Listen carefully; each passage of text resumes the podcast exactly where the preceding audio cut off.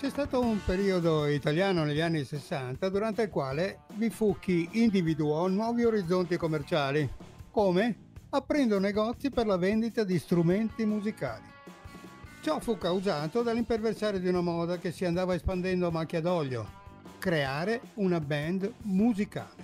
Più modestamente qui li chiamavamo complessi, per nulla alludendo ovviamente alla psichiatria, ma riferendoci alla somma dei vari strumentisti a dire il vero, il fenomeno aveva prodotto già da qualche tempo un cambiamento nelle possibilità dei giovani. Con l'accresciuto livello di vita anche i sedicenni potevano spendere qualche lira per comprare dei dischi di musica leggera e come ovvio i gusti avevano subito un radicale mutamento.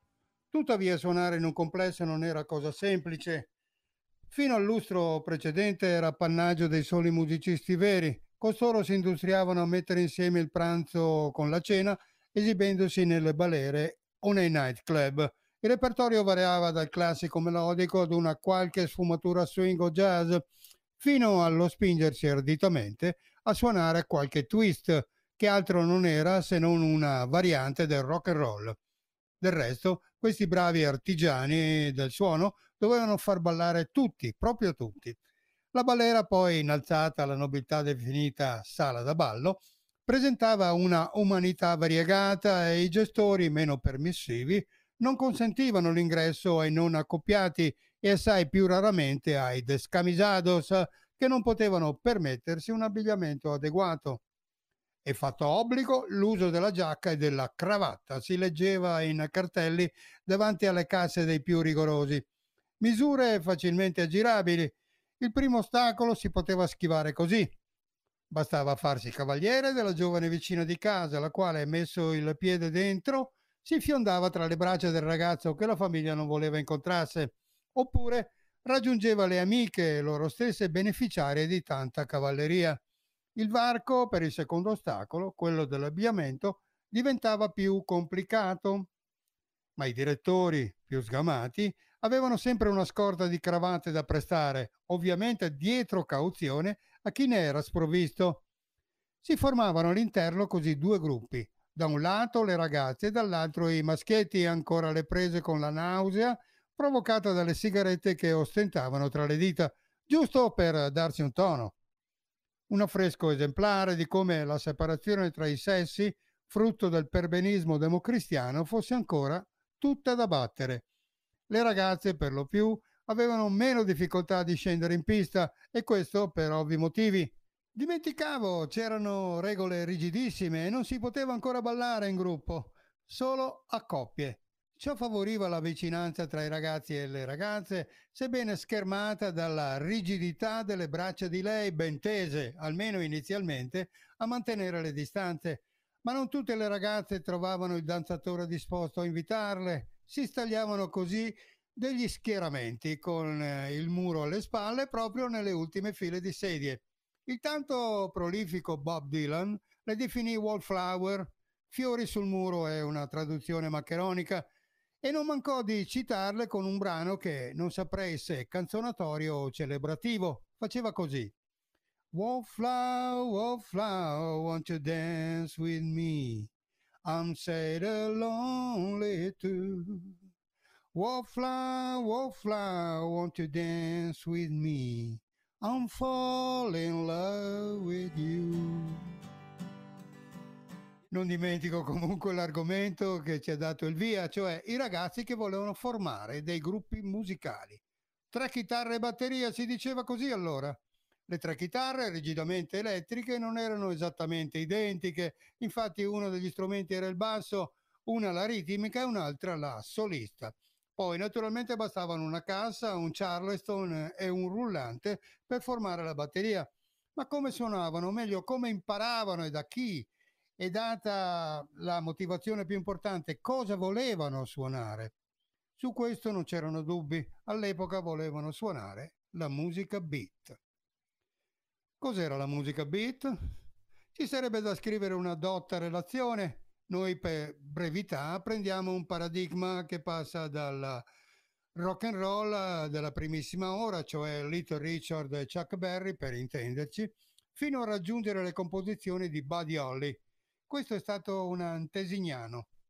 Le canzoni tipo erano Don't be the day you say goodbye, don't be the day you make me cry, don't be the day when I die. Insomma, uno dei crogioli provocati dai solchi della musica americana, a sua volta un alto forno con mille ingredienti, poi sviluppatasi nella miriade di altri filoni. Ma chi poteva insegnare il beat? Non certo i canuti maestri legati al battere e al levare, da cui traevano interminabili lezioni teoriche e pratiche di solfeggio, eppure se non si studiava musica non si poteva suonare nemmeno un piffero.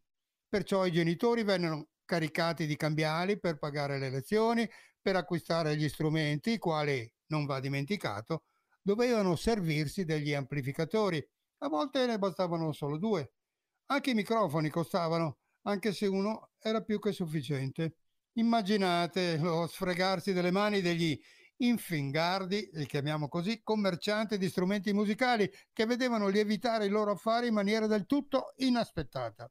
Tuttavia non ci attarderemo nel descrivere oltre come arrivavano a salire su un palco questi nostri giovani virgulti del beat.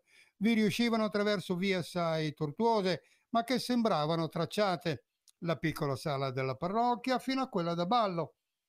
Tutti coloro che approcciano un genere artistico hanno dei modelli a cui ispirarsi. Nel caso dei giovani musicisti di quell'epoca, tutti volevano imitare i Beatles e i Rolling Stones, Altri, più vogliosi di originalità, dichiaravano una passione per i Zen oppure gli Animals. Inoltre c'erano quelli snob che si avventuravano solo dopo un primo ascolto di Mr. Tambourine Man nel misconosciuto mondo lisergico, dichiarando tutto il loro amore per i Birds. Gruppi oramai molto noti, ma dei quali avevano sentito solo qualche canzone. Bastavano le loro immagini nelle riviste giovanili per condurli ad una sconsiderata emulazione sconsiderata poiché diventava problematico ripercorrere quelle note se non si avevano delle ferrate basi musicali. Tuttavia si sentivano già arrivati, anche se avevano fatto una sola stagione di balera o in una qualche periferica spiaggia del litorale adriatico, così come capita al neofita del giornalismo. Costui, appena arrivato in redazione, vorrebbe subito scrivere l'articolo di fondo, ma non va così. Si racconta in C'era una volta la RCA, conversazioni con Lilli Greco di Maurizio Becker, edizioni Coniglio, che Italo Nicola Greco, questo è il suo nome per esteso, storico produttore della RCA Italia negli anni 60, si trovasse spesso nell'imbarazzo quando gli portavano in studio dei giovanotti dei capelli lunghi, capitati là per una raccomandazione di un qualche politico del governo democristiano. Come chiedeva quale fosse il loro genere, questi elencavano i nomi di band inglesi o americane, senza concezione alcuna per la definizione di genere.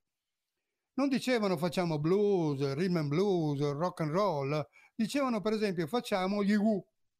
Greco, diplomato conservatorio e raffinato musicista, conosceva il reagente chimico per valutare i nuovi venuti e non solo sul piano musicale. Diceva al batterista, bene, adesso mentre parlo insieme agli altri, tu vai allo strumento e mi fai un tempo di valzer senza calare né accelerare. Devi mantenere il ritmo. È facile immaginare come sarebbe finita quell'audizione. Si limitarono solo ai nomi da aggiungere alle schede e a un vi faremo sapere. I discografici comunque avevano colto la necessità di adeguare ritmi e stili ai gusti dei nuovi compratori di 45 giri. Le case italiane mutuavano il massimo possibile dal panorama internazionale per farlo interpretare agli artisti nostrani. Fu per questo motivo che in ogni angolo della penisola si assisteva a dei clamorosi fraintendimenti, complice la diffusa ignoranza sulle origini delle canzoni. Io posso testimoniare. A metà degli anni 60, in uno sparuto villaggio del Veneto, il Veneto è la mia terra d'origine, entrai in una osteria. Accogliente il giusto, Vicino al bancone c'era un jukebox, quelli da 100 lire e tre dischi. Vidi una rarità e la selezionai. La canzone era Heart, Hear You Beating, scritta da Cynthia Weil Barry Mann, interpretata da Wayne Newton. All'epoca egli era solo un ragazzino, sarebbe poi diventato un crooner stanziale, tanto da guadagnarsi l'appellativo di Mr. Las Vegas. Appena superato il classico ostinato tum tum, tum tum, tum tum, tum tum, partì il canto e subito uno dei presenti sobbalzò dal tavolo esclamando Chi è che è questo qua che canta in inglese a canzone Mio cuore di Rita Pavone? Avrete compreso quale sarà l'oggetto delle narrazioni che vi proporrò. Sempre ben inteso se avrete la voglia e soprattutto la pazienza di ascoltare qualche piccola storia di vita musicale. Questa è The Beat Goes On. Alla prossima!